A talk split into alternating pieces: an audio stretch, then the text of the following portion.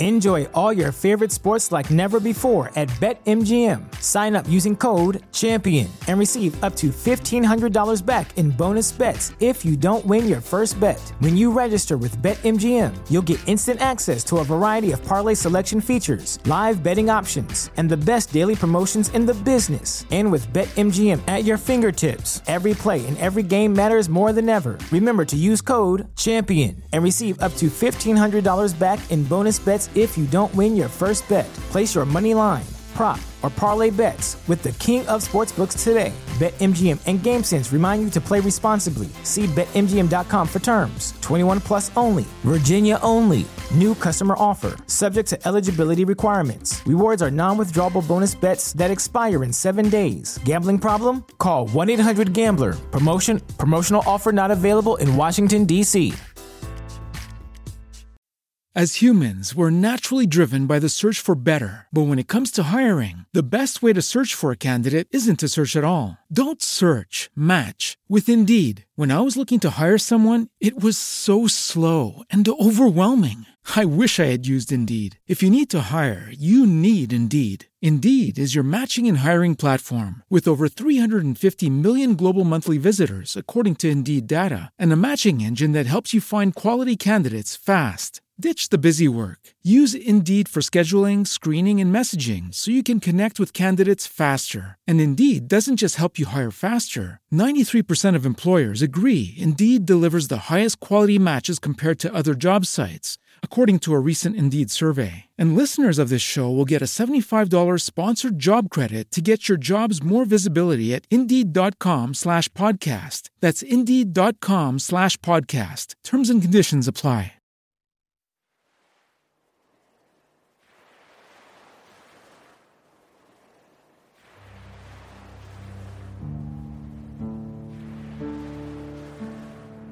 Tutto ho visto, tutto ho provato nella mia vita. Se guardo il cielo posso dire, ora i miei occhi vedono.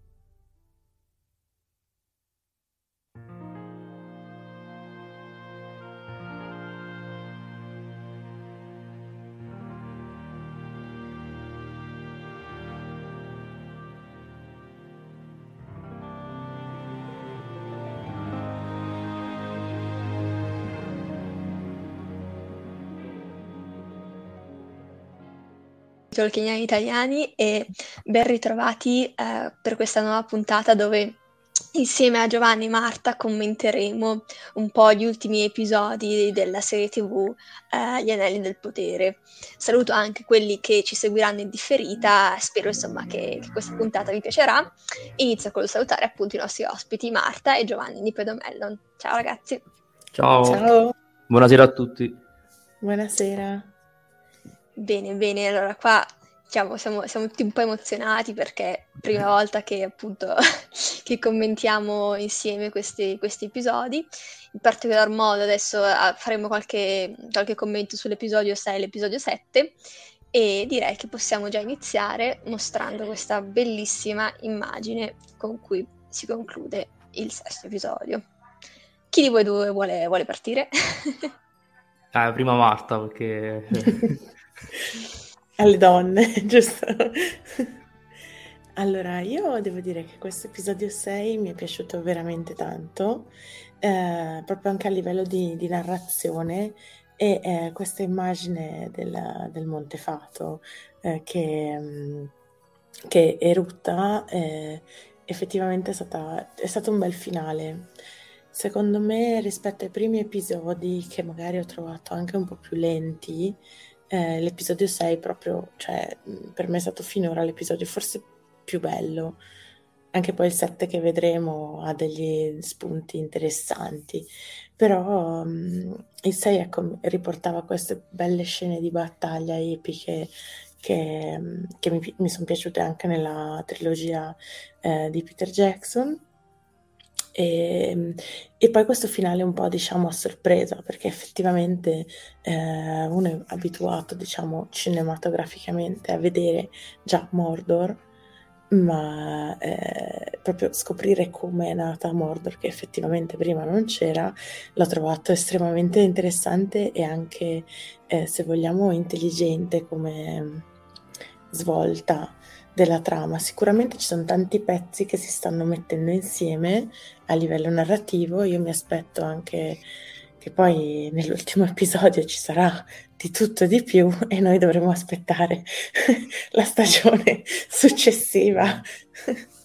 È un po' partita, come dicevamo magari anche in altre occasioni, lenta questa serie, ma forse apposta, cioè per permetterci di affezionarci ai personaggi, di abituarci a una certa prospettiva, a una certa visione, e poi con l'episodio 6, secondo me, cioè, è il ritmo che, che, volevo, insomma, un po' quello che, che volevo vedere. Eh, finalmente sono stata accontentata.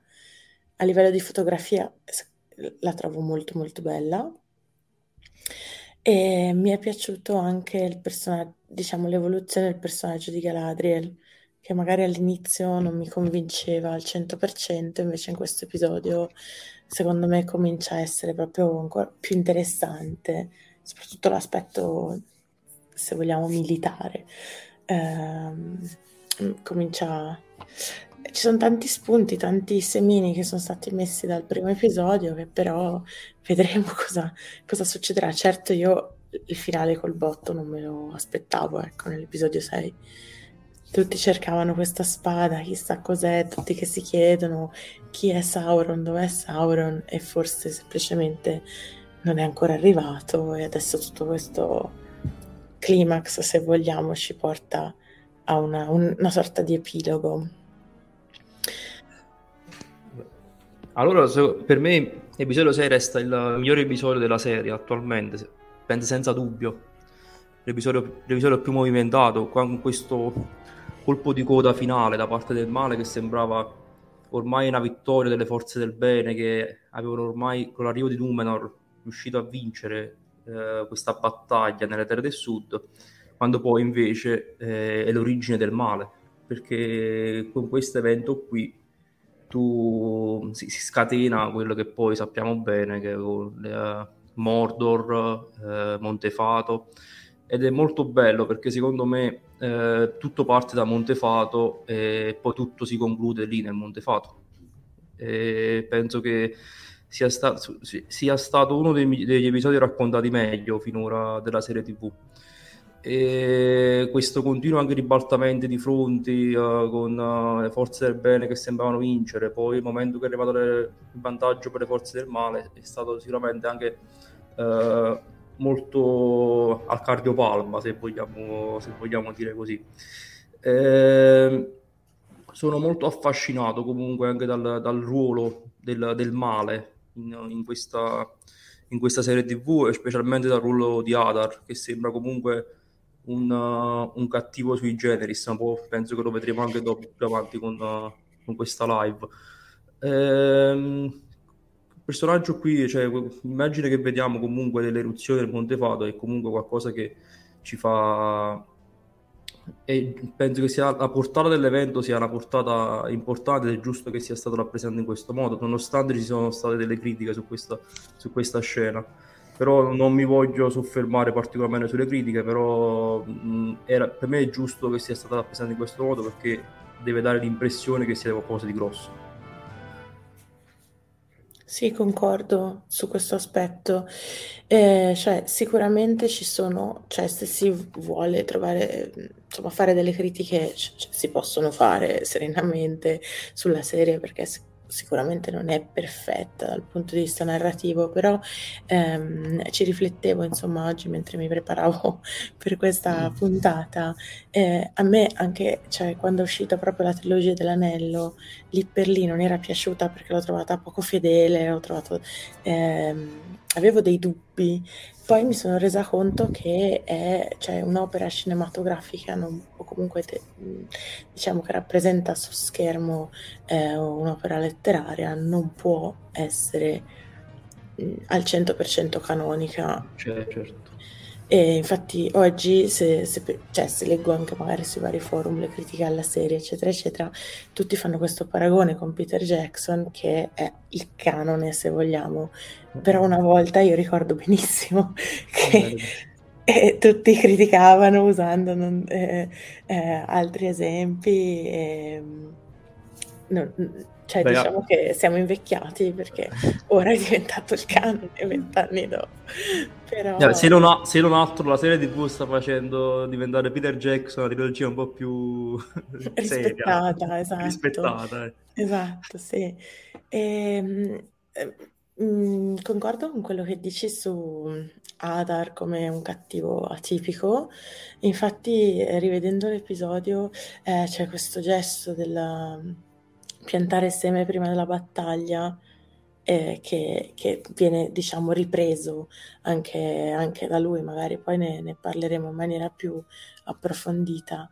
E, um, apprezzo comunque il finale perché eh, giustamente deve essere una cosa grossa, cioè non... Deve essere grosso. Deve essere grosso, deve fare proprio impressione, infatti questa impressione di aver vinto e poi ti giri e c'è il vulcano e tu dici no, non, non, ancora, arriva la cavalleria, liberano tutti, c'è il re delle Southlands e poi eh, boom, esplode tutto.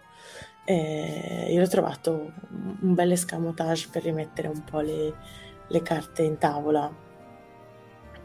Eh, diciamo che insomma io la serie penso che l'avrei guardata comunque perché cioè mh, eh, sono una persona semplice, mi dite che fate una serie sul Signore degli Anelli, io la guardo.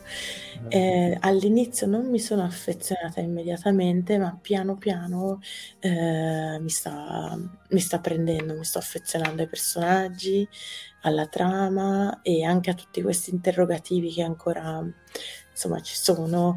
Eh, diciamo che è un po' il bello di queste serie tv fantastiche, cioè eh, immaginare cosa succederà.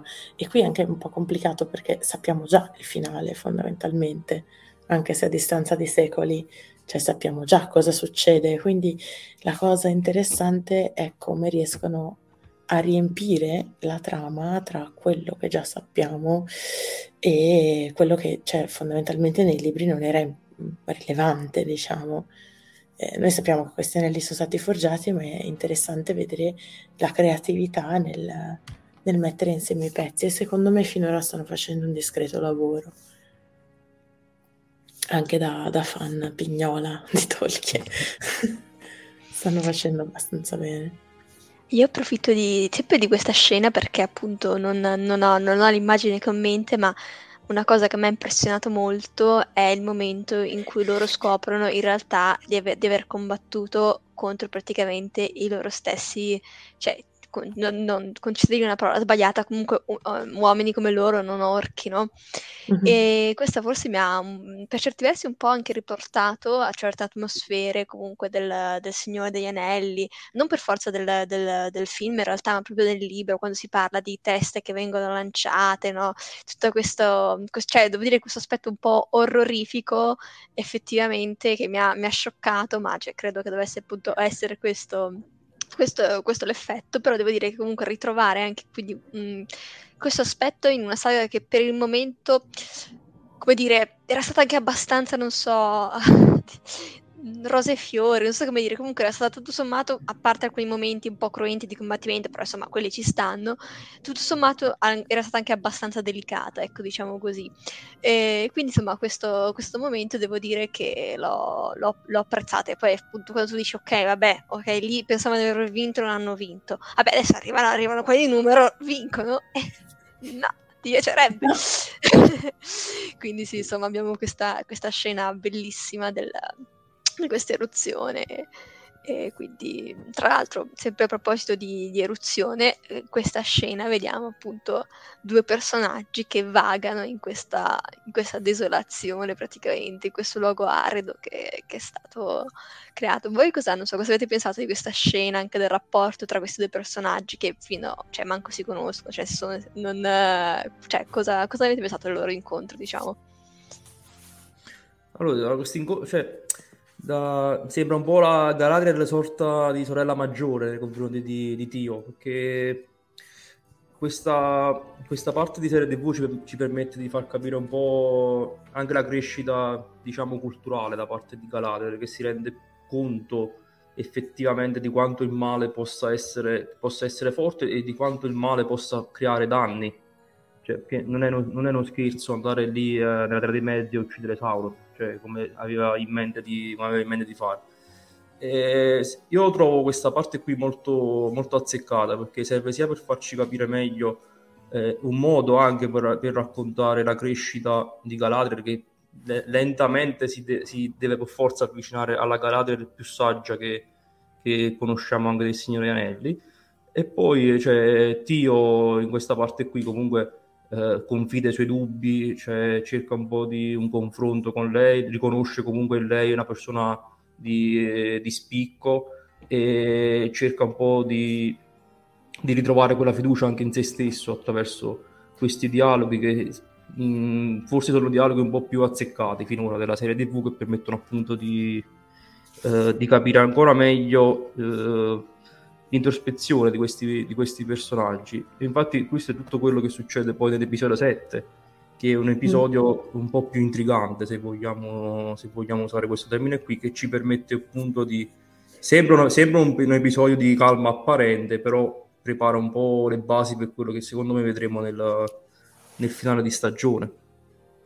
E anche comunque curioso la parte, la, la, l'ambientazione con, con questa cenere che comunque cade, cade sempre copiosamente, questa, questa fotografia molto sul, sul grigio-rosso. Ehm, penso che sia stata una buona, una buona parte, eh, anche se ov- ovviamente si sa che si sarebbero ricongiunti con, con, gli altri, ovviamente, però ha permesso comunque di raccontarci un po', di raccontarci un po' meglio e di far crescere questi personaggi dal punto di vista proprio uh, della serie, di, ampliar- di ampliarli ulteriormente. Sì, io concordo e mm, ti dirò, eh, su Galadriel anche un- un'altra cosa che mi è venuta in mente vedendo questo episodio è rispetto all'inizio, cioè al primo episodio, che lei sì è un comandante, un generale, eh, che però non si cura dei suoi uomini, nel senso era talmente eh, in- incanalata nella missione eh, che l'hanno praticamente cacciata nelle, con una promozione per toglierla dal campo. E lei era cioè anche quando si butta diciamo nel mare e rifiuta la grazia eh, lo fa in maniera molto egoistica. Cioè se vogliamo secondo me quello è stato reso bene dalla, dalla serie. Eh, invece adesso vediamo che cambia, cioè che inizia ad affezionarsi, se vogliamo, ai soldati di Numenor, che li addestra, anche lo scambio con Isildur eh, sulla nave nell'episodio 6 e qui secondo me arriva proprio a una sorta di maturazione come giustamente dicevi perché in qualche modo eh, si prende cura di, di In questo, in questo frangente in maniera sempre militare, però cerca un po' di, di salvarlo da, forse da, da quest'odio che l'ha, che l'ha mossa eh, all'inizio. Quando lui si sente responsabile comunque per quello che è successo, lei cerca un, un pochino di fargli capire che non è, cioè, che è anche un po', come si può dire, un peccato di superbia eh, pensare che sia tutta colpa sua una questione che eh, in realtà coinvolge tantissime persone, tantissimi personaggi, tantissime dinamiche e lei stessa probabilmente, cioè è, è come se parlasse a se stessa.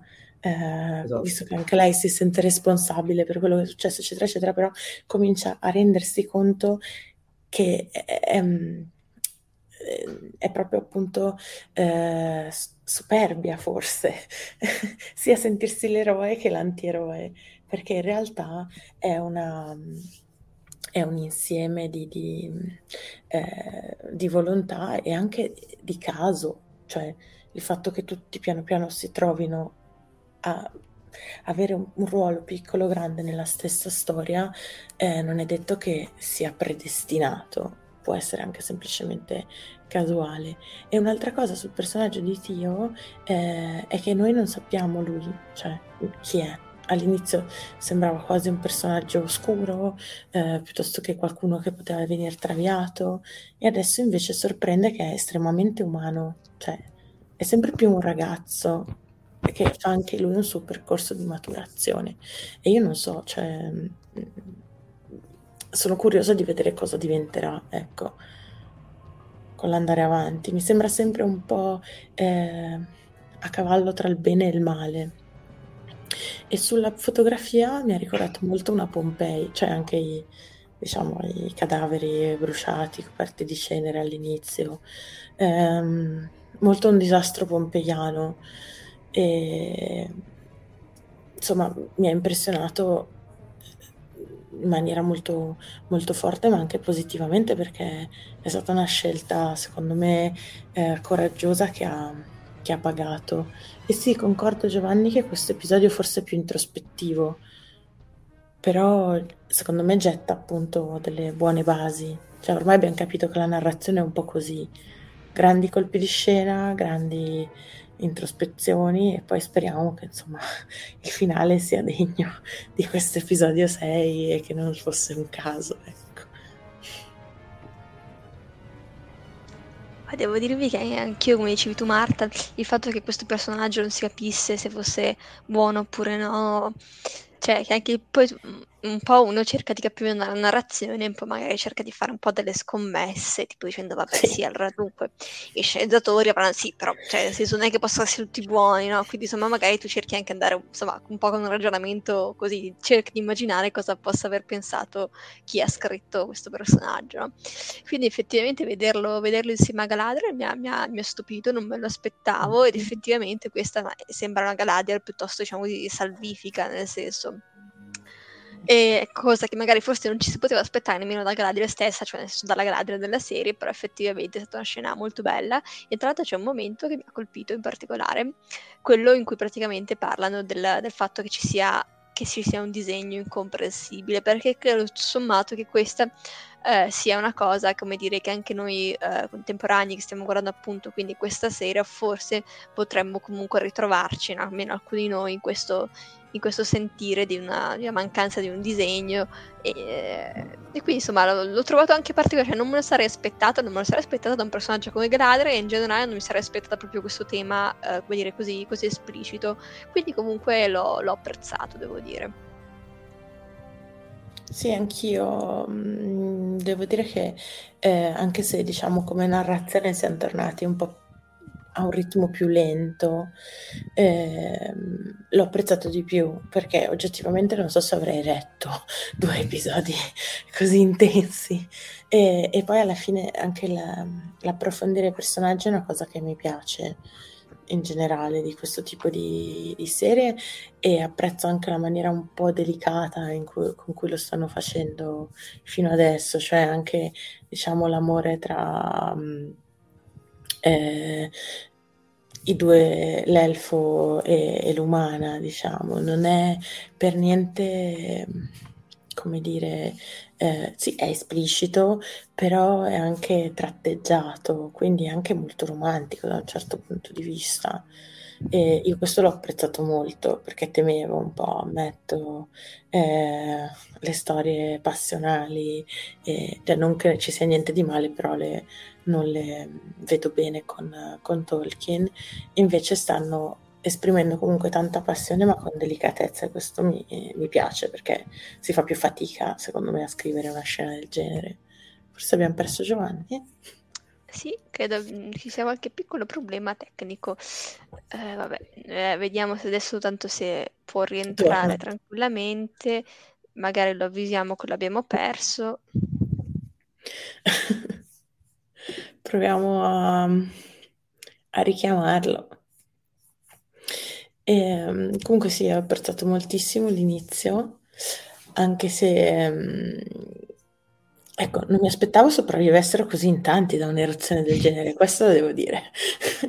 Perché bella la fotografia, bella Galadriel che si sveglia coperta di cenere e lapilli e praticamente ha soltanto i capelli messi scom- scombussolati, ok? Ma tutti, vabbè, è un elfo, può avere delle capacità, non so, di rigenerazione, ma tutti gli altri praticamente sono sopravvissuti tutti. E quindi, o quasi.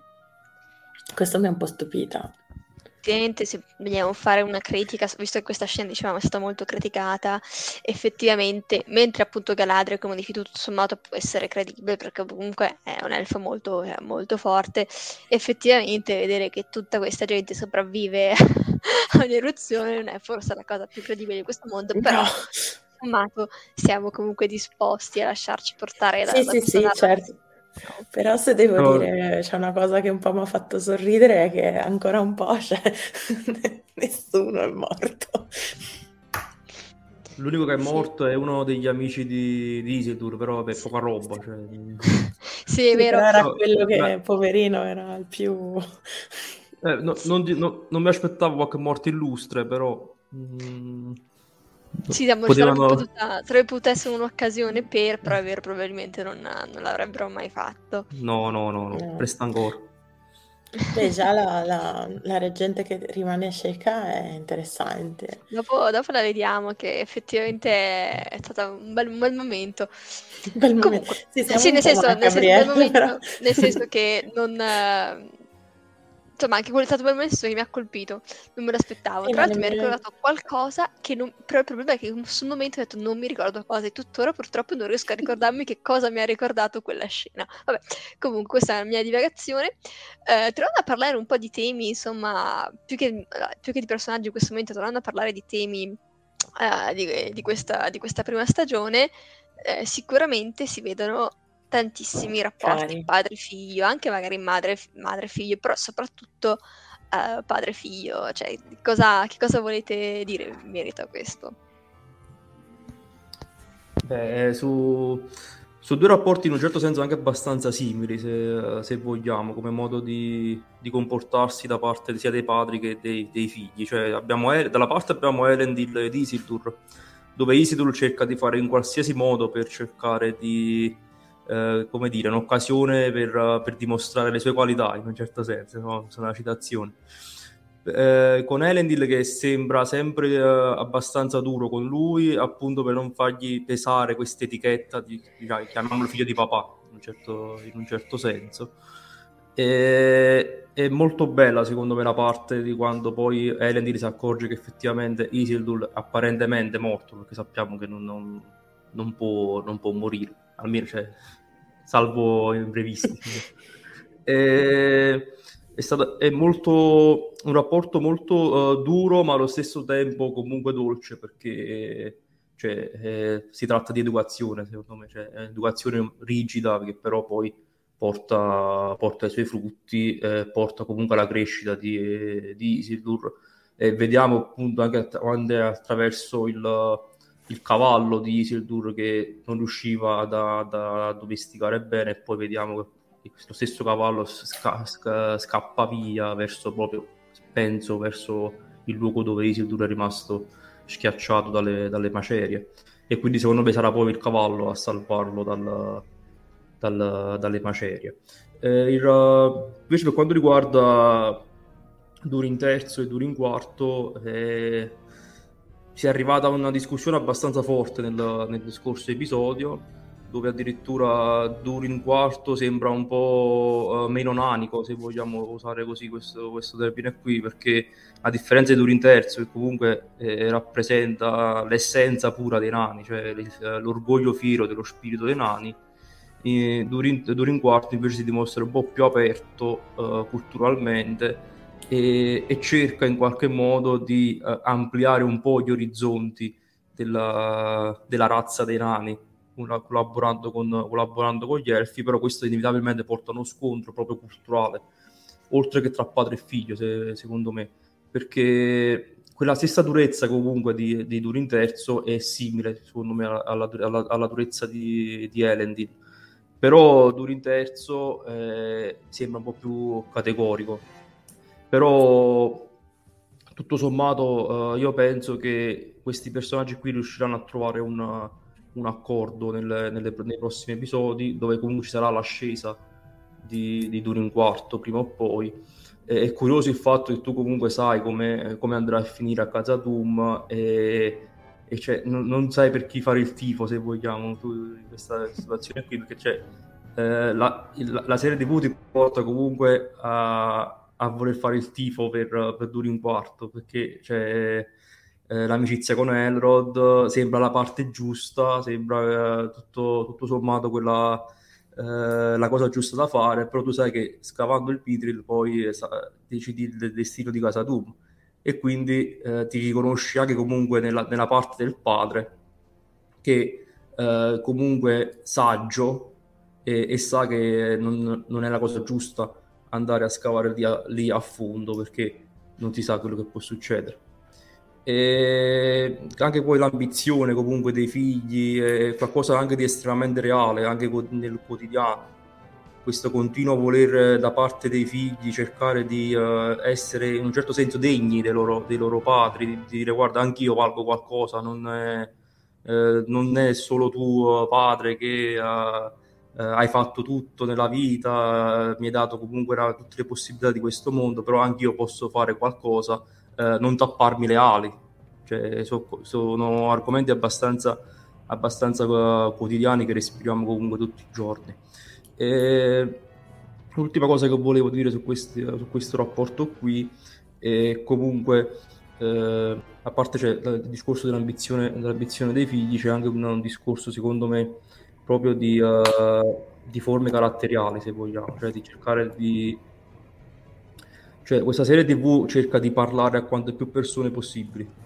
Quindi anche attraverso questo rapporto tra eh, genitori e, e figli, eh, loro comunque riescono a far riconoscere tante altre persone in questo tipo di rapporto qui e quindi automaticamente riescono a parlare più lingue e a comunicare meglio con più persone i, i propri pensieri, perché ritengo proprio che questa serie TV riesca a cercare di, di un ampio raggio di, uh, di orizzonte, cioè riescono a parlare a tante, a tante persone differenti.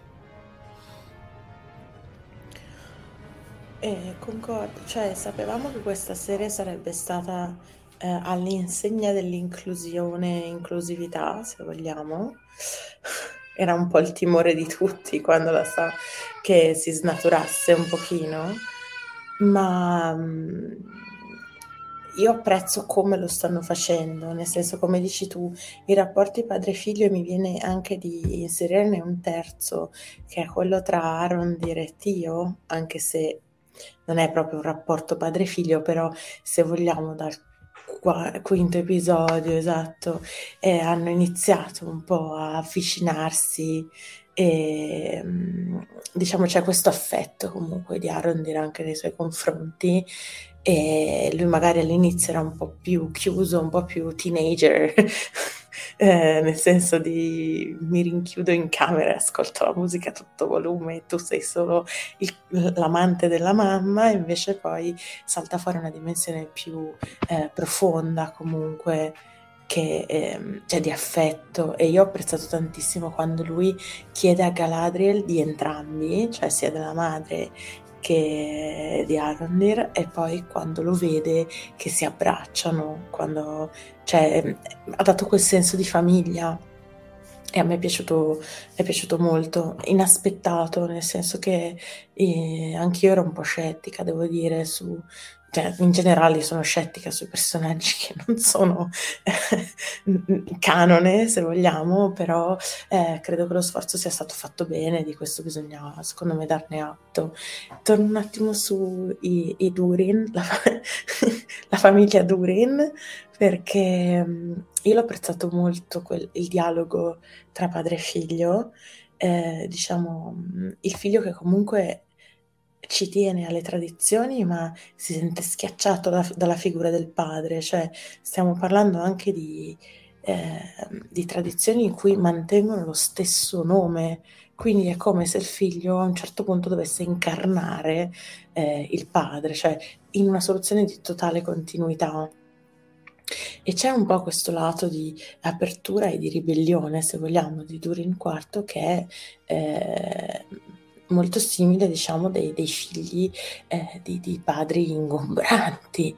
Eh, e comunque Durin III è estremamente padre padrone sotto certi aspetti che lui arriva a un punto in cui eh, il figlio supera una determinata linea, dice quello che non può essere tollerato e allora lo, lo disereda semplicemente. Cioè, ehm, io ho trovato molto d'impatto la scena in cui eh, Durin viene diseredato e poi giustamente torna a casa e Disa gli dice sì, beh, cioè, può toglierti tutte le collane che vuole, ma tanto eh, le rideresti tu, cioè non, non, ci sono alternative e poi faremo come, come vuoi.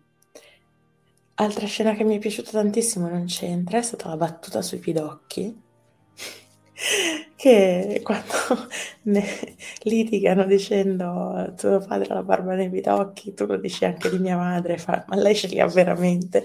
Quello l'ho apprezzato molto, anche perché finora di nane con la barba non se ne sono viste, ma almeno sappiamo che la suocera di Durin IV la barba ce l'ha. E questo mi ha fatto molto ridere. Ultima cosa invece su Elendil e Isildur, secondo me sono una, re- una relazione simile ma molto più moderata diciamo. Cioè, secondo me Elendil è un po' meno eh, violento, se, se, così si può dire, perché comunque eh, apprezza quando Isildur da un certo punto di vista ci prova, invece per Durin ci sono dei limiti invalicabili. Proprio parlo della relazione, poi c'è sul entrando nel merito, non lo so. Eh, sappiamo come va a finire, quindi da un certo punto di vista forse ha ragione il padre a essere più conservatore, eh, forse no, perché certe cose comunque alla fine devono essere sempre nell'ottica di un disegno preordinato, no? Eh, anche se magari non avessero risvegliato il Balrog, quello era lì, cioè prima o poi magari sarebbe uscito lo stesso, dico nei secoli, quindi non lo so se è da imputare proprio tutto a Durin IV, ecco, e alla ricerca del Mithril. Interessante anche questa cosa del Mithril che sinceramente è un po', forse è nuova, no? Rispetto alla, alla storia come la conosciamo. Però effettivamente, cioè, perché no? Ecco, da un certo punto di vista, che questo minerale così eh, strano, mi sono curiosa di sapere se poi lo usano per forgiare gli anelli. Queste idee che mi vengono così, curiosità. Comunque sì, è stato un episodio molto introspettivo, molto eh, legato forse a, a queste relazioni e a come verranno trasformate in futuro. A me sinceramente è piaciuto abbastanza, devo dire. Io concordo con te Marta, cioè io comunque tutto sommato Elendil lo vedo come mm, come comunque molto più, molto più umano, cioè nel senso mm-hmm. è un padre severo ma umano, forse anche perché comunque abbiamo modo di vedere come si comporta con altri personaggi, quindi tu capisci che non è, cioè nel senso capisci il genere di, di personaggio che è, mentre praticamente Durin Terzo lo vediamo sempre in rapporto al figlio, tra l'altro nessuno ricorda esattamente quale episodio fosse, però all'inizio sembrava anche quasi un padre un po' più comprensivo, quando sì, parla appunto dei pensieri, che, che, comunque comprende i pensieri del figlio, invece qui proprio, cioè, uh, come dire, dicevo, vabbè dai, uh, visto, visto, quello che avevo detto nel, nella, nell'ultimo episodio in cui l'ho visto, riusciranno a trovare in qualche modo una conciliazione e invece uh, no, proprio finisce con, in maniera molto, molto netta, molto, molto decisa. E, ehm, sempre a proposito di padre e figli, anzi in realtà dovrei dire padre e figlia, ehm, pensando appunto a quanti padri ci sono, mi viene in mente anche al padre di Miriel, eh, che effettivamente anche il loro rapporto è particolare, si, si discosta sicuramente da, da, questi due, però eh, come dire, all'inizio noi abbiamo, abbiamo, l'idea di un certo tipo di, di, regina, di regina reggente, vabbè, quello che è, però insomma, poi invece la vediamo in realtà, come dire, molto molto attenta, molto preoccupata al padre, dal, cioè per, per, il padre, ehm, quindi cioè nel senso un aspetto fatto che effettivamente è interessante, oltre che essere ovviamente anche questo comunque parte della nostra vita, quindi insomma è bello che l'abbiano, l'abbiano raffigurato, ecco. Sì, è vero, anche questa, diciamo, questa cura affettuosa che lei ha per il padre, insomma, che non sta proprio bene, è, è, è bello. E secondo me, cioè, le, quando c'è stato l'episodio, insomma, che si capisce che il padre eh, non, è, non, è, del tutto in sé, comunque ha qualche tipo di malattia e lei lo cura così, eh, a me ha reso gradevole il personaggio che prima non mi piaceva per niente. Eh, invece, cioè, l'ho vista con più sfumature, più sfaccettature, più umana, se vogliamo, mi è piaciuta di più.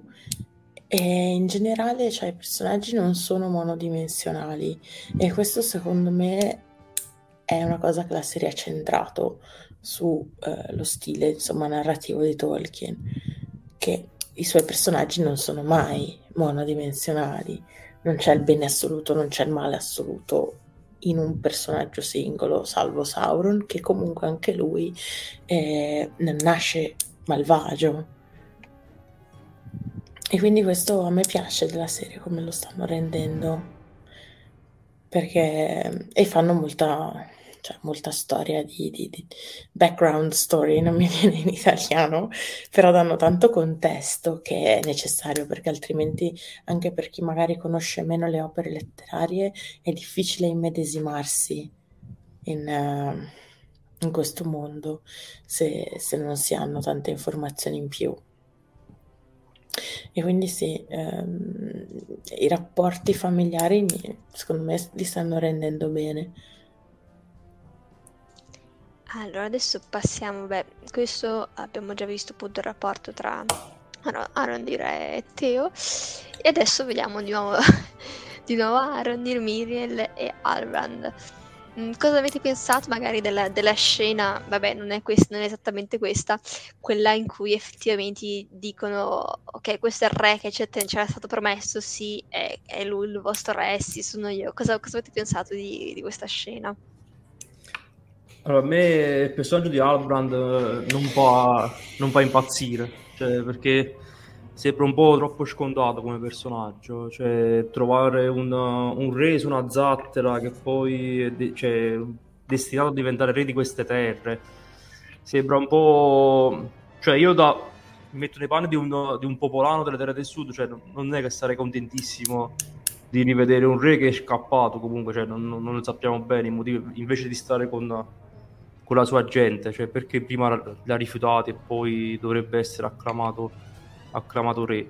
Ehm, è un personaggio che comunque non, non, mi fa, non mi fa particolarmente impazzire e penso che sia uno dei personaggi uh, peggiori secondo me di questa, di questa, serie tv. Con lui sono abbastanza duro perché non, cioè, non mi trasmette niente, è uno, uno, dei pochi personaggi che veramente non faccio fatica a capire perché è stato, è stato inserito. A parte forse l'unica cosa che viene in mente è cioè, questo questa crescita comunque del rapporto che ha insieme, insieme con Galadriel durante la serie tv che tutti quanti noi ci auspichiamo che non diventi qualcosa in più di una semplice, di una semplice amicizia.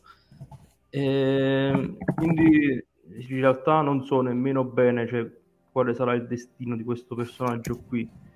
Ci sono state fatte diverse teorie sicuramente, ci sono state fatte tante teorie, però non, non lo so. Cioè, questa parte, questa parte del Re delle Terre del Sud forse è stata inserita anche per andare in contrasto con, con, con Adar che si stava nel frattempo anche lui eh, cioè, diventando anche lui re, re, delle Terre del Sud forse anche un po' di, di contrasto con quel personaggio lì però questa parte qui della serie mm, non, non, mi, fa, non mi fa particolarmente impazzire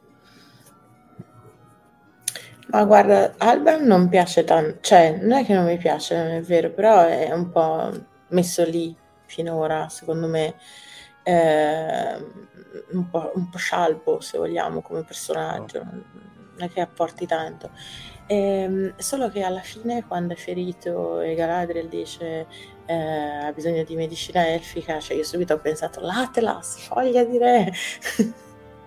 e quello un po', cioè diciamo che adesso diciamo, cioè, ha una vibe eh, aragorniana nel senso che nel Signore degli Anelli c'è anche Aragorn alla fine era un signor nessuno che è stato deciso fosse il re e non tutti erano così contenti in primis il povero Denethor tanto eh, diciamo bisfrattato però oggettivamente c'erano erano generazioni okay. è una situazione diversa era però cioè qua, qua è una situazione no, completamente certo. diversa sì, sì, però secondo me è un po' la stessa dinamica, ma scritta peggio, ecco questo voglio dire.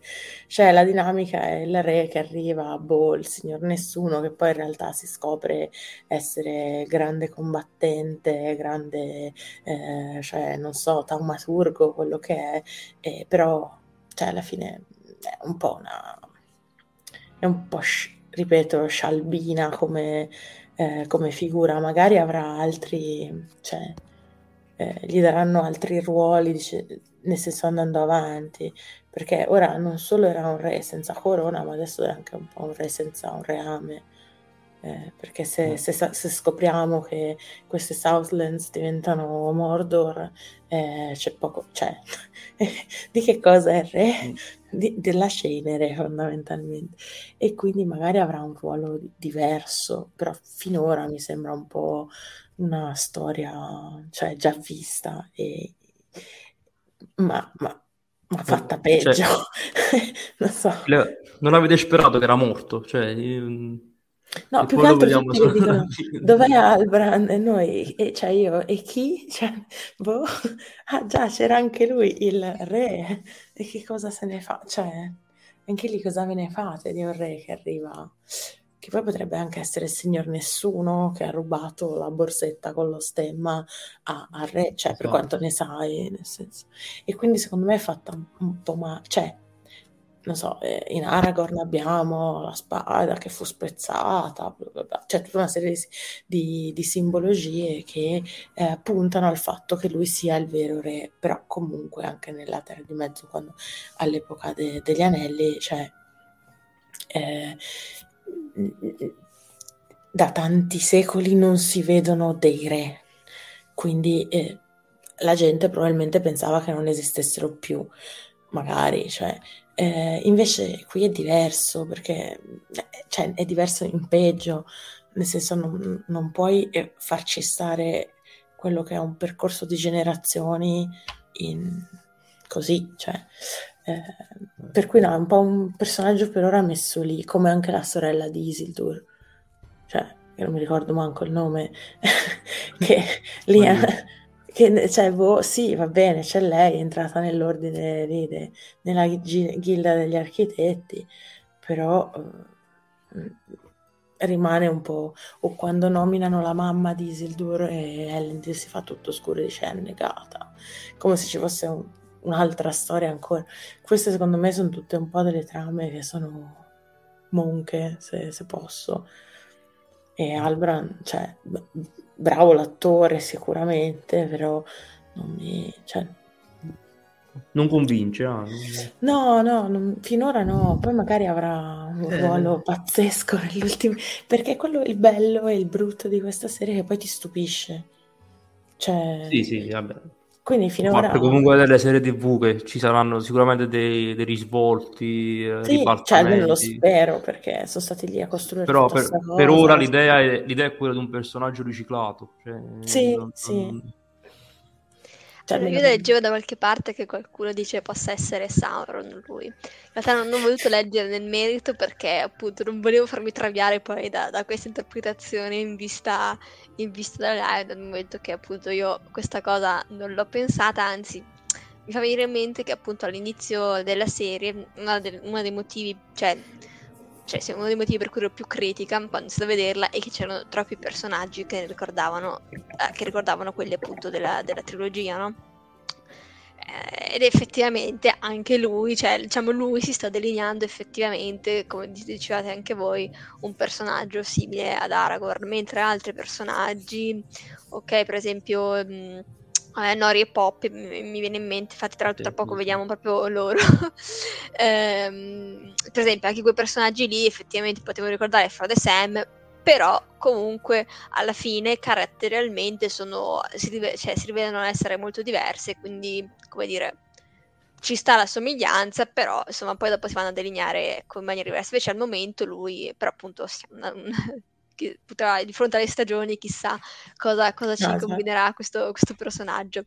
E menzionavo appunto Nori e ho scelto proprio questa immagine perché effettivamente lei che è sempre stata quella più, come dire, più aperta nei confronti dello straniero, qua effettivamente si vede che è terrorizzata. Non so, vogliamo commentare questa, questa scena in generale, parlare insomma un po' di, di loro, ecco. Eh, è uno dei personaggi secondo me più curiosi della, della serie tv, cioè Nori incarna poi il sentimento quello del, degli hobbit uh, puri e innocenti. E, e mi piace il fatto che comunque sia stata lei a, ad aprirsi di più per quanto riguarda eh, lo straniero, cioè come praticamente un bambino innocente nella terra di mezzo che si pone dei, uh, dei problemi che possono sembrare banali per una persona adulta, invece per una, per una bambina non sono così.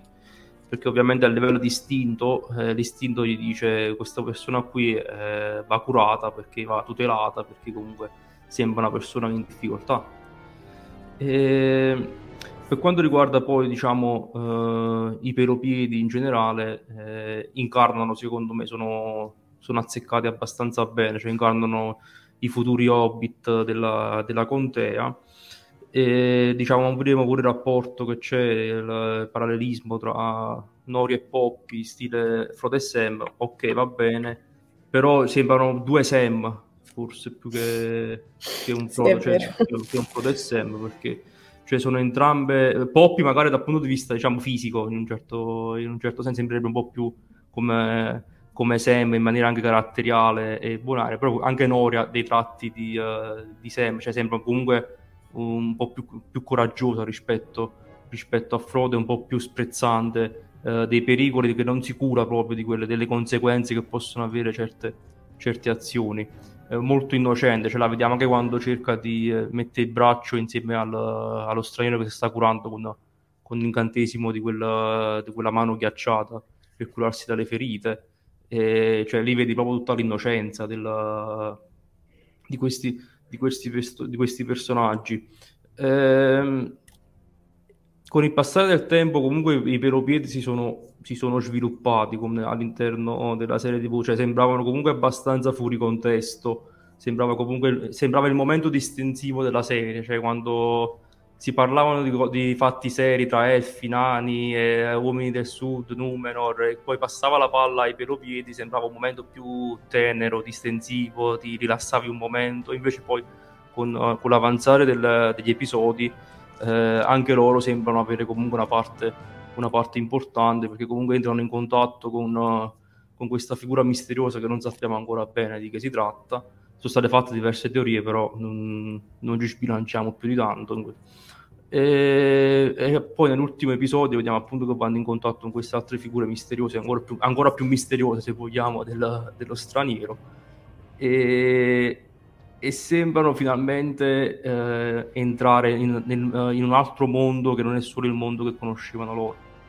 E infatti, eh, con il fatto che i carri adesso sono bruciati, eh, loro saranno costretti proprio a cambiare stile di vita, perché ricordiamo che questi carri eh, erano la loro vita, cioè erano i carri che loro permettevano di, eh, di migrare, di, di andare da altre parti. Così, ok, si possono rifare i carri, però comunque gli permetteranno di, di interrogarsi anche nuovo, per un nuovo stile proprio di vita.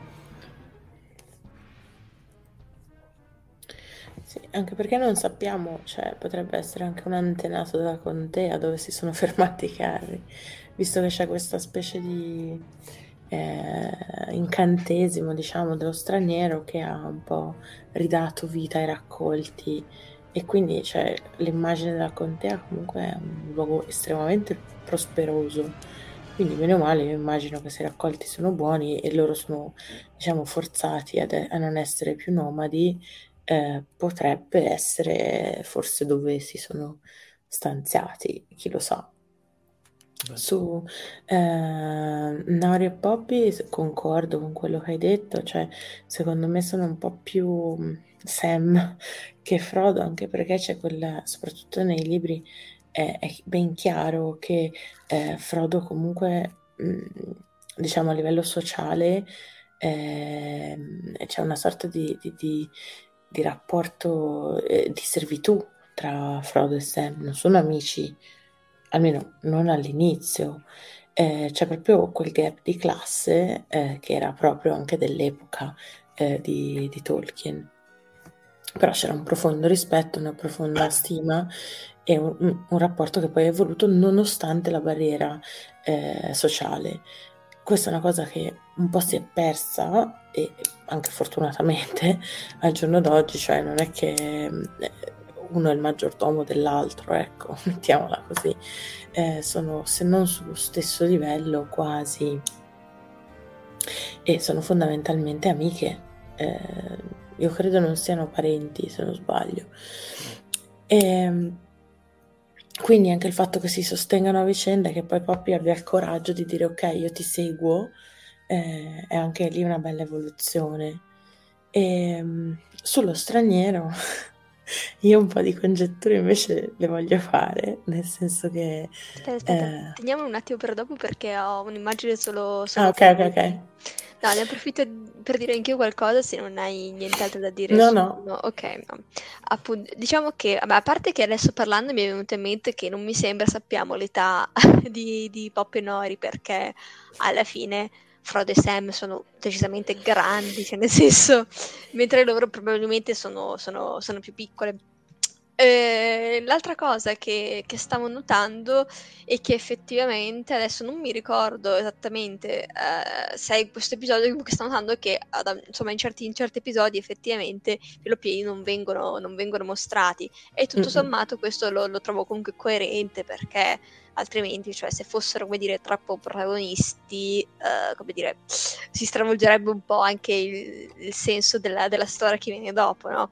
De, degli, perché comunque gli Hobbit, quel popolo che praticamente nessuno si ricorda chi siano, sempre molto nel loro, quindi il fatto che anche ci siano comunque dei ovviamente li devono considerare, però che ci siano effettivamente dei, degli episodi che proprio non li, non li menziona, tu, e per concentrarsi ovviamente sugli eventi, sui grandi eventi di quel momento nella Terra di Mezzo, lo trovo comunque una, una cosa che cerca di mantenere la coerenza con, uh, con la storia che conosciamo, ecco.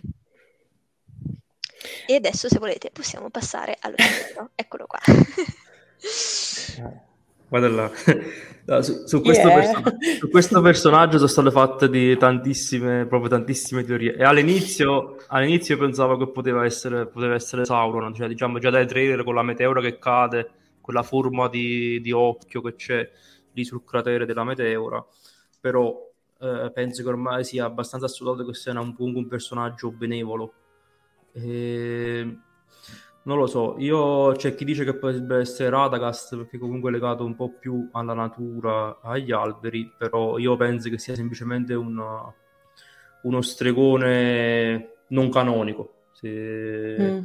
se, usiamo questo, cioè non fa parte comunque dell'universo, dell'universo tolkieniano, sarà l'ennesimo personaggio inventato all'interno, all'interno della serie. Eh, comunque è curioso il fatto che sia legato alle stelle, quindi comunque potrebbe essere qualche, qualche Maya di, uh, della schiera di Varda, la regina delle stelle dei Valar, che, che, è stato mandato lì per cercare di contrapporre un po' al, all'avanzata, alla rinascita di Sauron. E poi comunque c'è tutto questo tentativo di cercare di dare forza una risposta ai personaggi, cioè nelle, almeno nelle prima parte della serie, almeno è stato tutto un, come lo chiamavo io il Toto Sauron, cercare di capire sembrava la serie, cioè, una serie tv solo per scoprire chi è, chi è Sauron. Eh, penso, che, penso che ormai possiamo escludere che lo strelo sia, eh, sia Sauron. Ripeto, penso, cioè, io sono sempre stato dell'idea, già dopo uh, i primi episodi, che possa essere un Maya della schiera di Varda, perché comunque collegato con, le, collegato con le stelle. È comunque un personaggio molto, uh, molto particolare. E anche comunque una cosa che invece non mi è piaciuta più di tanto è, è questo continuo cercare di, uh, di farti credere che, potrebbe, che poteva essere Sauron anche alcuni collegamenti, alcuni montaggi di scena che ti potevano far uh, cascare sul fatto che potesse trattarsi di Sauron. Eh, la serie TV ha giocato molto su questa, su questa cosa qui che comunque a lungo andare eh, crea comunque un po' di noia perché cioè, eh, cioè, il gioco è bello quando dura poco, quindi cioè, è inutile tentare di allungare sempre, cercare di, far, di farti credere che possa essere Sauron quando invece ormai sappiamo che non può essere lui. Almeno, almeno credo. ehm, io invece sono, cioè, concordo in parte con quello che hai detto.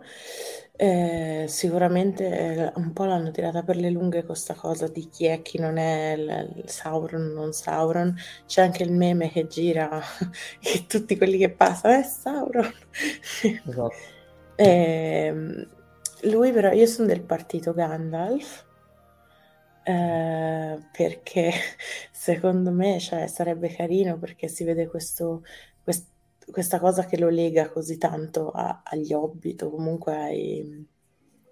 Cioè, se l'hanno salvato agli antenati degli Hobbit, si capisce perché lui è anche l'unico stregone che se ne occupi, però io temo che tu abbia ragione, cioè che in realtà è un un personaggio semplicemente inventato e rimaniamo con un palmo di naso. No, dico un palmo di naso perché forse c'è anche un po' il desiderio di vedere dei nostri beniamini che potrebbero più o meno esserci in questo periodo, eh, rivederli, secondo me, eh, un po' lo speriamo tutti, no? Cioè, vedere come vengono messi sullo schermo. Eh, io quando sapevo che uno dei protagonisti sarebbe stata Galadriel ero contentissima, cioè perché ho detto ah, vediamo com'era da giovane e, ehm, e, quindi un po' cioè, si ricerca quello che si conosce quindi per me è un Gandalf però temo che non sarà così semplice e, ehm, anche quelli che lo stanno inseguendo mi irrita tantissimo non avere la più pallida idea di chi possano essere eh, diciamo questi cattivi, vabbè, cattivi che sono cattivi l'abbiamo capito perché però sembrano non c'entrare nulla con, con gli orchi, il Montefato, cioè sembra semplicemente che stiano cercando lui, quindi po- potrebbero essere degli emissari del, del nemico che hanno come eh, compito quello di insomma prendere questo straniero, però sono troppi pochi elementi, questo mi irrita parecchio. Spero che diano una risposta nell'ultimo episodio, se no. Sì, speriamo di, di, scoprire qualcosa, non dico sapere chi siano, però effettivamente speriamo che vengano approfondite queste, queste figure. Eh, sì, cioè nel senso che effettivamente sono veramente comparse in pochi frame alla fine. Comunque anch'io devo dire sono nel partito Gandalf. Um, probabilmente per quello, per quello, che dici tu, perché è, plaus- è plausibile, cioè nel senso, appunto, vista, vista il suo rapporto con gli Hobbit, e poi anche quello che dicevi tu prima, se quello può essere la contea, cioè sarebbe anche carino, so come dire, se il luogo dove, sono, dove abbiamo lasciato adesso i piedi può, può essere la contea, allora sarebbe carino che lui torni in un luogo che ha creato, insomma, che ha contribuito comunque a creare. Mm. Eh, certo, eh, probabilmente anche l'ipotesi di Giovanni potrebbe essere alla fine, perché è, tro- cioè, è così difficile da incasellare come personaggio che probabilmente allora sarà un personaggio che, non, che effettivamente non è incasellabile perché, perché, è nuovo, ecco, insomma. Alcuni ho visto che dicevano anche Saruman. Vero, vero. Eh, Saruman è il primo a arrivare nella Terra di Mezzo e, e, anche il fatto che lui, cioè, sì, è buono, ma non al centro, cioè, non si controlla, comunque, eh, cioè, ha, dei, ha, degli effetti anche negativi, no? Quando non si capisce se vuol fare del bene o del male, e dicono sia, sia lui. A me non convince tantissimo, ma un po' anche per come, com'è, cioè, per l'aspetto fisico, devo dire cioè io Saruman eh, me lo immaginavo già già il bianco, nel senso che arriva top, perfetto, co- piastrato. No, no, non riesco, invece Gandalf che ha avuto già, cioè anche nella trilogia dell'anello, ha delle trasformazioni no? dal grigio al bianco, comunque eh, profonda metamorfosi e poi eh, diciamo si, si, è legato allo stregone del fuoco che è un elemento che viene sicuramente richiamato, eh, io propendo un po' di più per lui, eh, però temo che non sarà nessuno di loro. Diciamo che cioè, gli elementi per, per, per, avvicinarsi a Gandalf ci sono comunque, cioè, tra quelli là più, più plausibili potrebbe proprio adattarsi di Gandalf, anche perché comunque cioè, Gandalf è è ben amato da tutti, quindi cioè, ci starebbe pure che la serie TV piazzi, piazzi un Gandalf, però cioè... più che altro è anche un grande assente, cioè non c'è. Eh no, eh, eh, non c'è. Eh, eh, no, non c'è, cioè se non è lui vuol dire che non c'è, o che arriverà, o che eh, cioè, non so se, se spiego. La parte pure, la parte pure uh, curiosa è quando lui comunque cerca di fare questi, questi, incantesimi, cerca di aiutare, però poi effettivamente non ci riesce, cioè, oppure fa, fa, fa, dei piccoli guai. Cioè, questo ci sta, cioè, è, fa parte un po' dell'essere Gandalf, a, almeno all'inizio, che cerca di, uh, di, fare qualcosa di buono e poi non ci riesce, un po' impacciato. Ehm, queste parti qui lo potrebbero uh, accostarsi a un, a un, Gandalf, però per me ne è troppo, cioè non, non è il secondo era con Gandalf sarebbe qualcosa di eh, non dico difficile da accettare, però mh, mm, non lo mm. so. Cioè, se, lo, se lo inserisci, per me rimane sempre dell'idea che se viene inserito bene, eh, viene scritto bene qualsiasi cosa, pure se non, uh, non fa parte dei testi, ha stravolto completamente i testi, se viene inserita bene nella trama, per me va bene. Cioè, su questo su... Non, non, non, mi creo tantissimi problemi, però faccio fatica a pensare che possa trattarsi effettivamente di Gandalf. Mm-mm. E altra, un'altra cosa eh, che forse ve lo accennavo dei, dei grandi, cioè de, de, di questi dubbi che mi vengono è quando Tio e Galadriel parlano e lei dice che aveva un marito, ma, non, ma è tipo, cioè si, si, intuisce che è morto in guerra, che però cioè, non è possibile fondamentalmente per la, per la storia come la conosciamo noi. E quindi quello mi ha lasciato un po' perplessa, quindi non so se poi eh, ci sarà un Celeborn eh, molto, cioè, presente e, e, sviluppato come personaggio, se fanno questa... Eh, se danno quest'idea che eh, lui in realtà noi sappiamo che c'è ancora, cioè eh, ci sarà, incontrerà Frodo eh, all'Orient, quindi mh, mm, cosa succede? Tornerà in pompa magna? Boh. È un po'... Anche questo mi ha, mi ha lasciata perplessa, diciamo. Sì, io devo dire che sì, anch'io quando hai detto è morto, fermi tutti, Co- cosa stiamo dicendo qui? Però insomma per come, per come, si sviluppa il dialogo si capisce che comunque questa è la, l'idea che Galadriel ha perché è partita la battaglia, non l'hai mai visto tornare, ci sta che insomma possa pensare questo. Io comunque sono abbastanza, come dire fiduciosa del fatto che lo vedremo magari in un'altra stagione, perché effettivamente c'è un personaggio che può essere giocato bene, è un personaggio appunto che fa parte di una storia che già conosciamo, un personaggio che ha comunque molto, molto spazio per essere caratterizzato e quindi spero che comunque insomma trovano introdurre anche qualche nuovo personaggio più avanti, no? Quindi spero insomma che lui sia uno di quelli, insomma che vada, che alla fine anche Galadriel scopra, scopra qualcosa che appunto che ne fa, insomma, la stravolga un po', ecco, insomma. Invece io, io sono preoccupato sul fatto che, cioè, con la scusa che non ci sta Celeborn, lei possa fare qualcosa con Albrand, cioè, capito? Cioè, questa è la, è la, preoccupazione che c'è su questa informazione qui. E poi sappiamo che comunque Celeborn, cioè, almeno in, in, età giovanile, andava un po' di qua e un po' di là a farsi le sue, le sue battaglie, quindi cioè, non è che sono frequentati tantissimi da, da giovani eh, Celeborn e Galadriel. No, infatti si ritrovano poi, cioè... Però... Cioè, magari, magari, rivediamo, magari vedremo un momento in cui poi si, si ritroveranno. Sì, magari. E però effettivamente, come dici tu, giustificherebbe, cioè il fatto di essere vedova, eh. almeno nella sua testa, giustificherebbe eh, una storia con Albrand. Però, cioè, ecco, io spero qualcosa di più, sinceramente. Tu dici non è una eh. No, no perché le... c'è chimica tra i personaggi, è evidente, cioè che, che cioè, vogliono fare intendere che ci sia qualcosa di più. Però, boh, cioè, no, dai. Vabbè, allora, a proposito di personaggi che hanno tutto sommato un'intesa, parliamo un po' di Elrond e Durin. carini. allora, per me Elrod è stata una bella sorpresa perché magari dall'aspetto fisico, cioè magari anche la capigliatura ha poco di elfico se vogliamo, però come personaggio, come dialoghi, come parti che sono state assegnate, penso che sia l'elfo più elfo della, de, della serie TV.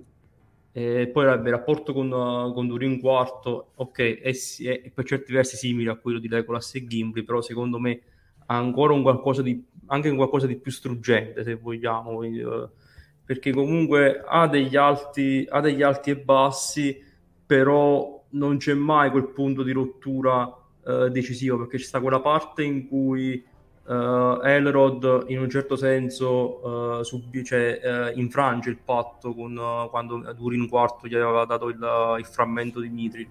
Però lì, ti, lì sono rimasto molto colpito dalla maturità di, di Durin IV che doveva in un certo senso cioè, doveva mangiarsi Elrod in quel momento lì però appunto facendo appello alla, all'amicizia che c'è tra i due, il fatto di conoscersi talmente bene tra di loro ha permesso che quel rapporto lì non si rompesse e quindi c'è un rapporto coltivato nel tempo che anche nei momenti difficili eh, si difende, cioè resta saldo. E questa è stata sicuramente, sicuramente è una parte della serie tv molto molto importante perché, come dicevo anche prima, eh, essendo una serie culturale che cerca di parlare a quante più persone possibile, qui si possono ritrovare eh, due persone che si ritengono almeno dei, uh, dei grandi amici. Diciamo, noi siamo come Durin ed Elrod, quindi eh, ci sta. Eh, poi una, una, cosa che eh, strana per certi versi è quando Durin, eh, cioè quando Elrod si inginocchia dinanzi al, a, a, al nano e diciamo quella parte lì è, è, non è molto non è molto elfica lì sono, sono, andati, sono andati un passo troppo in avanti perché cioè, vedere addirittura un elfo inginocchiarsi è, forse è stato un po' eccessivo. Anche se comunque ti serve per spiegare al meglio il tipo di rapporto però magari potevano eh, potevano farlo in, in un altro modo. E io non mi aspettavo sinceramente una, una parte del genere così, così bella tra, tra, questi due personaggi qui. E il fatto che comunque l'amicizia cresca episodio per episodio è qualcosa di, uh, di bello. E, um, sono rimasto molto stupito perché cioè, non, uh, non, mi aspettavo che funzionasse così, così bene perché all'inizio pareva una cosa eh, scontata, cioè anche un po' banale se vogliamo, però poi con il passare del tempo te l'hanno fatta, te l'hanno fatta apprezzare sempre di più e ti hanno dimostrato che c'è qualcosa di forte che lega questi due, questi due personaggi. Sì, io concordo, anch'io ero un po' scettica, cioè perché vabbè, Lego, il binomio Legolas-Gimli era, cioè all'inizio fin troppo evidente, dici vabbè le solite cose, insomma, un po' come Elbrand è un Aragorn eh. è sciacquato, diciamo, invece no, se, questo, questo, è un altro tipo di trama che mi piace molto, devo dire, e una cosa che ho adorato è che all'inizio, cioè eh, Durin IV, sembra non volerne sapere di lui, ma perché? Perché lui non è andato al matrimonio e non si è interessato dei figli, cioè proprio quelle cose per cui magari un amico vero, fraterno, come si definiscono loro, può prendersela, no? Quando la vita ci porta in due direzioni diverse, io perché ce l'ho col mio amico? Perché sì, magari abbiamo condiviso tanti momenti brutti, però per quelli belli vuoi che lavorava lontano, vuoi che ognuno aveva le sue storie e si è dimenticato sostanzialmente di me, non abbiamo condiviso momenti di gioia. Quindi se la prende di più per quello che per la questione del Mithril. E questo l'ho trovato veramente, cioè è arrivato addirittura quando ha visto che suo amico era oggettivamente in pericolo a sfidare suo padre, cioè a rischiare il tutto e per tutto.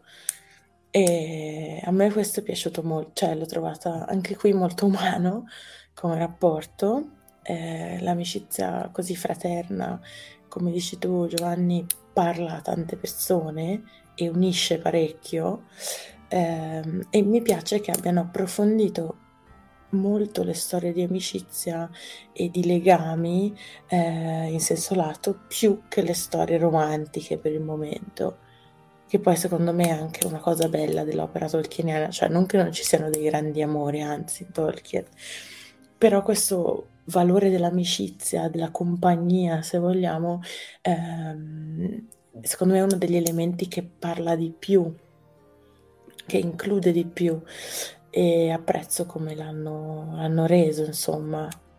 Cioè, sì, è una, è una strana coppia che secondo me funziona. Ecco, e anche Elrond mi ha stupita perché non, cioè all'inizio non è che fossi molto investita. Poi con questa dinamica con i nani, ma anche col, con Renzo, insomma, eh, ha iniziato a piacermi.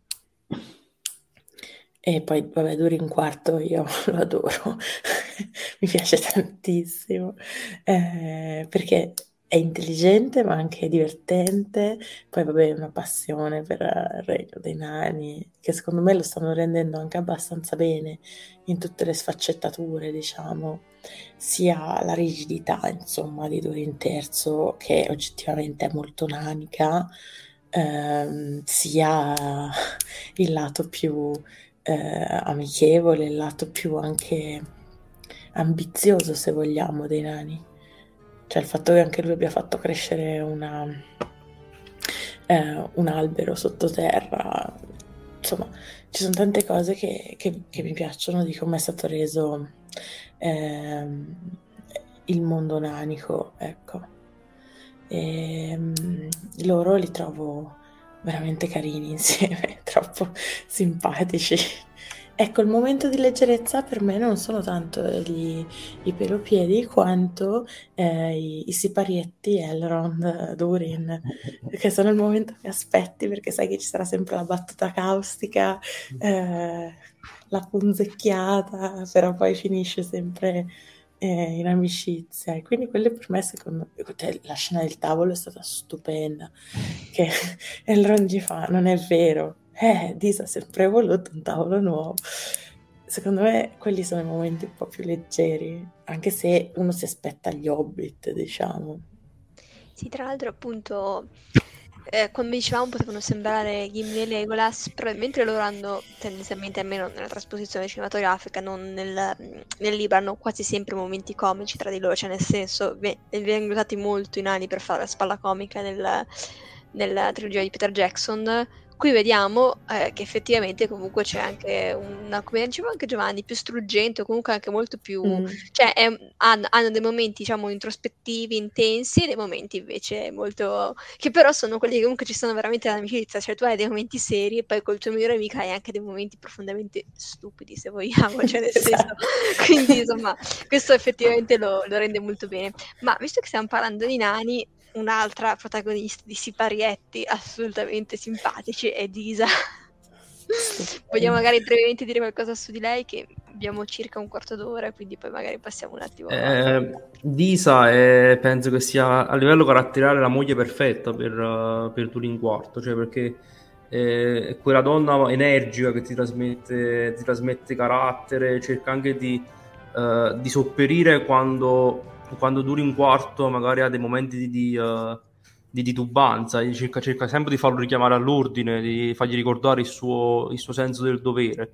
E quindi penso che sia, sia una donna uh, molto caratterizzata per essere appunto la moglie del, di Durin IV. Poi comunque ha anche una sua parte abbastanza importante nel ruolo di, uh, di, di cantare verso, verso, le rocce, quella è stata anche una parte che comunque mi è piaciuta perché la funzione del canto è, sappiamo bene che è abbastanza importante nell'universo tolkieniano e questo canto per capire un po' dove andare a martellare è, è stato bello. E per quanto riguarda eh, il personaggio, secondo me, al di là del, forse magari dell'aspetto fisico che non, non, fa, non fa impazzire con questa, questa capigliatura, con uh, barba fatta con, uh, con, le basette un po' più lunghe.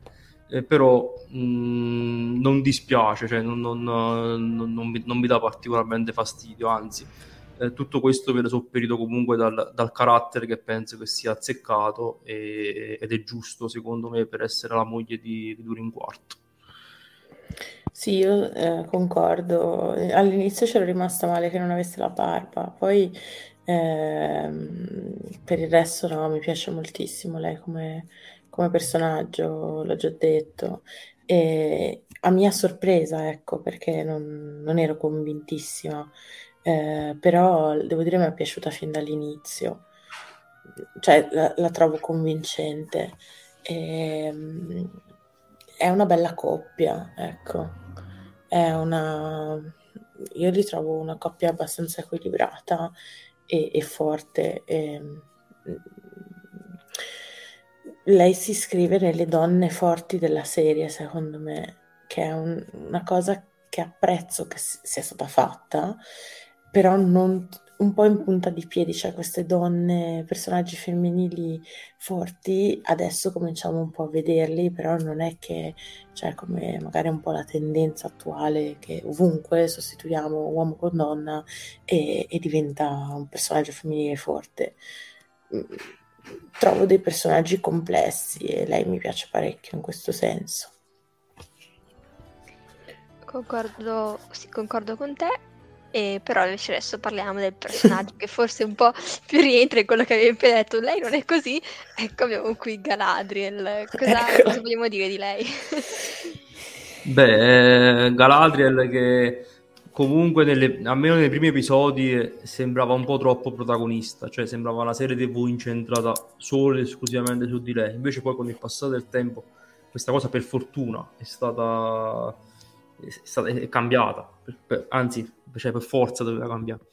Però eh, abbiamo già sottolineato la crescita del, del, personaggio dal punto di vista introspettivo, eh, culturale, la galera che si avvicina alla saggezza eh, di quella che conosciamo lì. Però nella prima parte bisogna dirlo che comunque è un personaggio che fai fatica a sopportare durante, durante i primi episodi, cioè sembra veramente accecato da questo desiderio di, di, di, vendetta per cercare di andare a uccidere Sauron a tutti i costi, cioè si diventa... Cioè, è troppo è stato troppo esasperato questo, questo concetto qui. Che ok va bene perché devi, uh, devi calare il contesto della, della, serie tv però cioè, per, parlare di, eh, per parlare che bisogna, bisogna, andare, bisogna andare ad ammazzare Sauron cioè, potevano farlo sicuramente in 300.000 modi invece che mm-hmm. focalizzarsi su questo desiderio ardente di vendetta come se poi ogni cosa gli fosse dovuta perché lei è l'unica persona che soffre i mali di Sauron. Eh, cioè, è stato troppo, troppo esasperato come, come, cosa all'inizio. Invece poi, fortunatamente, è un personaggio che pian piano sto, sto, impara- sto imparando da, ad apprezzare. Vai Marta. Ma allora, io devo dire che ehm, Galadriel è un personaggio che mi ha sempre affascinato soprattutto nei libri, ehm, e quando cioè, si parlava, cioè non se ne parla tantissimo, eh, di, di, intendo nel Silmarillion o comunque se ne parla al giusto, ecco, sappiamo che ha dei bei capelli e che però c'è questo momento, cioè che in gioventù lei è stata particolarmente eh, testarda, testa calda, insomma, almeno questa è l'idea che mi sono sempre fatta. Eh, quindi, cioè, mi è piaciuta questa versione perché all'inizio era veramente odiosa e un po' io me la immaginavo odiosa da giovane. E, ehm, magari non in questi termini, cioè non così, non me la immaginavo il generale, eccetera. Però un po' difficile, spigolosa, sì. E anche questa cosa che dici tu, lei è l'unica che sta male, l'unica che soffre, l'unica che è, e secondo me perché era un po' presa da se stessa e piano piano sta diventando invece più consapevole di essere una parte del tutto e questa cosa mi piace, cioè vuol dire che non è stata fatta proprio senza lungimiranza come sembrava all'inizio, cioè l'eroina contro tutto e contro tutti, che solo lei ha capito cosa bisogna fare per salvare il mondo. In realtà lei fa questo grande gesto eh, per non tornare nelle terre beate, si butta in acqua e rischia di annegare. Cioè, e questo cioè, diciamo, questo bagno di umiltà che è durato finora sette episodi, l'ho apprezzato molto. Ecco, eh, la, la, dinamica con Alberand mi piace un po' meno. Cioè, mi sta un po' sullo stomaco, devo dire la verità. Però, insomma, sono fiduciosa. Continuiamo a parlare di personaggi femminili. Abbiamo qua la nostra Miriel, che come dicevo prima a me ha molto stupito vederla improvvisamente cieca. Cosa diciamo di, di questo allora, sicura... allora, sicuramente eh, l'espediente della cecità è qualcosa che loro possono, in, uh, possono coltivare bene, perché sicuramente poi Uh, essendo cieca uh, si crea il famoso terzo occhio, quindi avrà per forza delle altre visioni per quanto riguarda, per quanto riguarda Numenor e quindi questo secondo me lo renderà ancora un personaggio ancora più saggio. Eh, e poi eh, però questo espediente qui eh, permetterà a, a Farason di, di, diventare, di, diventare, re. E quindi lei in un certo senso andrà a sostituirsi al padre eh, a Tarpalantir nella, nella, torre lì e lì sarà la, la nuova veggente da, da reggente a veggente Eh, però mi è piaciuto come personaggio, anzi all'inizio sembrava un po' antipatico, cioè anche dai trailer sembrava un po' fuori luogo come personaggio, però eh, è un personaggio che col passare delle, degli episodi mi ha sorpreso, anche il desiderio comunque di, di rivalsa dopo una, dopo una, sconfitta alla fine che, che, ha, che ha maturato Lumenor nelle terre del sud, la voglia di, di andare di nuovo lì per cercare di, di, rimettere le cose a posto, quando in realtà cioè, poteva pure semplicemente starsene lì, lì a Numenor e questa lotta poi che c'è per cercare di, di dominare il destino attraverso vi- le visioni che ha avuto è, è, una parte molto, molto bella, cioè fino a che punto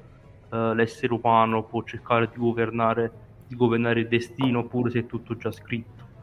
Eh, questa è una parte che personalmente a me piace sempre, sempre molto e in lei comunque questa cosa qui si respira perché appunto ha, avuto queste, queste visioni riguardanti il destino di Numenor.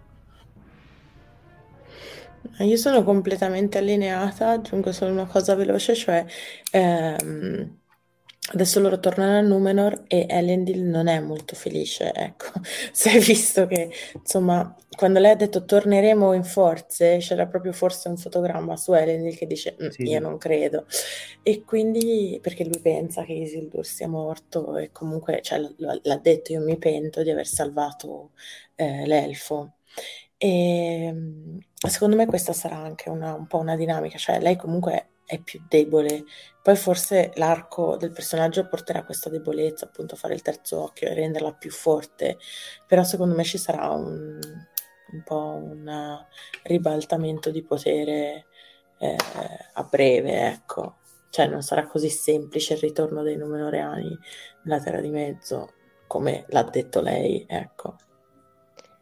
Io dico due robe rapidissime su questo personaggio. Innanzitutto che l'ho apprezzata ancora di più quando ho visto che comunque eh, nelle terre del sud si, si prendeva cura anche degli uomini delle terre del sud, cioè vedevi che proprio faceva eh, comunque il comandante, no? E per essere comunque, cioè non era la, la loro regina, cioè nel senso comunque è stato è stato un, cioè, un bel aspetto della sua caratterizzazione. Invece l'altra cosa è più, diciamo così, più banale, però tipo da reazione al, al, al fatto che diventa cieca, io ho pensato, ecco, l'oscurità, noi pensavamo all'oscurità del, del male, e invece no, l'oscurità che purtroppo cioè, la, diciamo, la preveggenza, la proiezione del padre in realtà pr- poteva alludere effettivamente a un altro tipo di, di oscurità. E passiamo, passiamo invece a un no, aspetta, non a lui perché non abbiamo più tempo, passiamo al nostro Adar, questo personaggio che già diciamo all'inizio ci incuriosiva parecchio. So, vuole dire qualcosa? Allora, penso, allora, su Adar penso che sia il miglior personaggio della, della serie TV, cioè perché veramente ti fa ti permette di guardare anche la prospettiva del male in un altro modo. Eh, questo rapporto che egli ha con i suoi figli, perché effettivamente sono figli, cioè ognuno di loro ha un nome, eh, siete fratelli e sorelle, cioè sono concetti completamente nuovi per gli orchi, che sono abituati comunque a tozzarsi fra di loro, a farsi ammazzare tra di loro, cioè litigate frequenti, invece lui riesce a, ad unirli a fare proprio appello alla, alla fratellanza, cioè veramente la sorta di santone eh, di, di, questo, di questo manipolo di orchi che comunque col passare del tempo cresce perché magari questa politica che, di Adar è una politica vincente anche per proprio per gli orchi che anche poi il dialogo che lui ha con, uh, con Galadriel cioè è qualcosa che ti lascia veramente disturbato perché a un certo punto interroghi su ma chi, cioè, chi è cattivo qui in mezzo e mm. questa secondo me è, è, una delle cose più belle cioè, di questa serie tv perché appunto ti permette di, di guardare il male anche in, in un'altra prospettiva. E secondo me è giusta perché è giusto che si faccia anche riferimento alle creature malvagie e, e capire loro che partita stanno giocando in che modo la vogliono giocare. Detto, proprio, detto, breve, detto brevemente. Sì, concordo. Mm, cioè, non c'è questo... eh, non è bianco-nero, bene o male, e questo secondo me è apprezzabile, e anche se nelle sfumature, però sai che lui, cioè, non è dalla parte della ragione nel sistema, cioè, o meglio, che è malevolo, questo è evidente, non puoi dire che non lo sia, ma ha uno spessore, cioè non arriva dal niente, arriva da qualche parte. E se tu pensi, oddio, hanno fatto scoppiare un vulcano, ucciso un sacco di persone e oscurato il sole, sì, ma per poter vivere loro. E quindi è più una questione quasi predatoria, non eh, caricata di un eh, di, di, una causa, non so come, come dire. Sì, anche perché ogni volta che viene nominato Sauron, lui non mi sembra particolarmente, cioè, il mio signore, piuttosto che lui compie eh, degli atti più che altro tenendo uh, a mente i suoi figli. E effettivamente il discorso con Galadriel lascia molto disturbati e io l'ho apprezzato. E anche qui c'era una cosa scontata, cioè che eh, quando lui dice al vecchio devi fare una cosa per me, cioè era palese che la spada l'avesse lui. Però quello che succede dopo non è per niente scontato. E questo io l'ho apprezzato, cioè ci sono delle, diciamo, dei frammenti narrativi scontati, degli schemi che conosci e dici ecco la solita solfa, tra virgolette, e poi però te la presentano sotto un altro aspetto e quello a me piace, cioè è un po' il giochino che mi piace a livello narrativo. E, ehm, no, lui secondo me sì, è il, il personaggio più bello. Sì, diciamo che per certi versi potrebbe essere anche poco tolkieniano, perché è vero che i personaggi di Tolkien eh, son- hanno molto di, di commistione tra bene e male, però è sempre un bene che ha, che ha delle sfumature di male Mentre qui sembra essere quasi il contrario, cioè nel senso, vedi che cioè, Tolkien, non dico che magari Tolkien non pensasse, però comunque Tolkien non ha mai, prof- cioè nel senso, perché comunque sappiamo che appunto gli orchi derivano da elfi corrotti, quindi comunque anche lui aveva, aveva concepito questa cosa, però comunque non è una cosa che ha mai approfondito, no? Quindi comunque vedere che nelle serie tv viene approfondito è sicuramente un aspetto interessante. Ma direi che per concludere in, gla- in grande... Bam! Come si conclude? Che l'episodio. bello! Vabbè, ce, la, ce, l'aspettavamo tutti, cioè ormai... Sì, sì.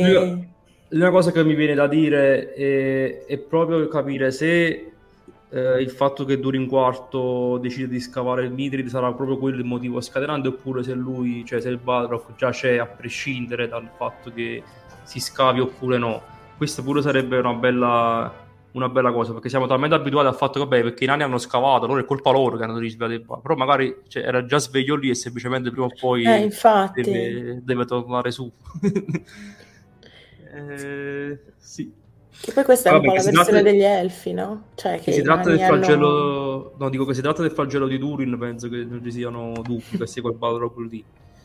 Eh, boh, cioè io penso che comunque su su questo fatto qua della, della, dello, dello, scavare dei nani, secondo me già, c'è, c'è, già c'era a prescindere dal fatto che si scavi oppure, che si scavi oppure no. Quello magari può essere una, un'ulteriore conseguenza, un'ulteriore facilitare un po' le cose, però secondo me il destino già era, già era segnato in questo modo.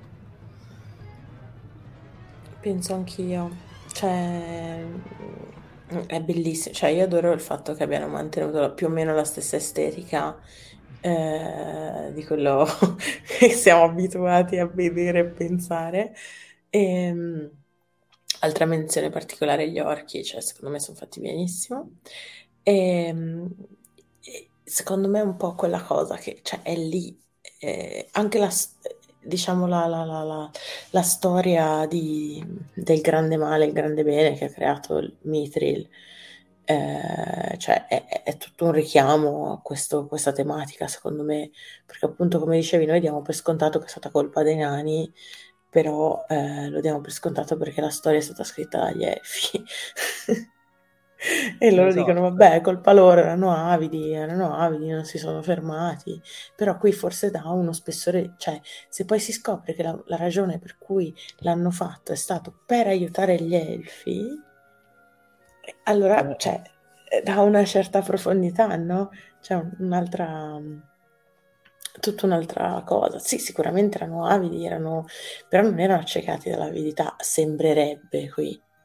Cioè sembrerebbe che c'è di base un'amicizia che, che purtroppo porta ai risultati che ben conosciamo. E, e, quindi niente, però io l'ho apprezzato molto. Vabbè, anche lì me l'aspettavo, cioè quando la foglia comincia a cadere, tu sei lì che ti freghi le mani e dici dai, fammelo vedere, fatelo spuntare. E quindi, boh, no, è stato ben fatto secondo me questo, questo passaggio. Bene, direi che con questa immagine possiamo salutare tutti coloro che ci hanno seguito e darci la buonanotte. Grazie a tutti. Grazie ciao, a buonanotte, tutti. grazie. Ciao, ciao, ciao. buona serata.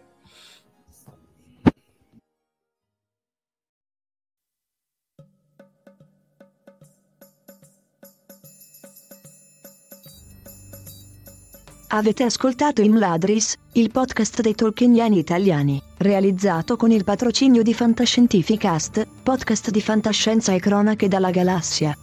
Tutte le puntate sono disponibili sul sito ufficiale di Fantascientificast e sui principali servizi di streaming on demand. Il podcast ha carattere esclusivamente ricreativo e divulgativo, non ha alcun scopo di lucro e viene diffuso gratuitamente. Imladris è una produzione amatoriale, non si intende infrangere alcun copyright, i cui diritti appartengono ai rispettivi detentori. Autorizzazione SIAE 56125359. Nessun byte e nessun elfo sono stati maltrattati durante la produzione di questo podcast.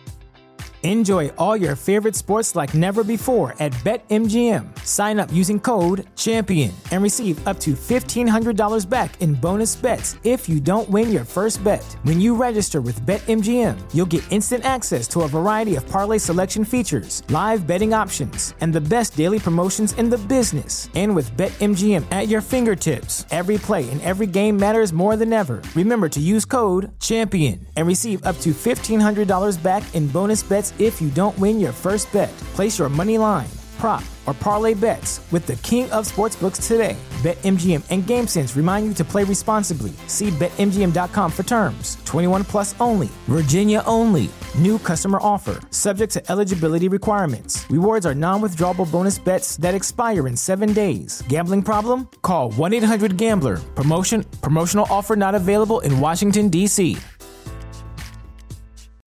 As humans, we're naturally driven by the search for better. But when it comes to hiring, the best way to search for a candidate isn't to search at all. Don't search, match with Indeed. When I was looking to hire someone, it was so slow and overwhelming.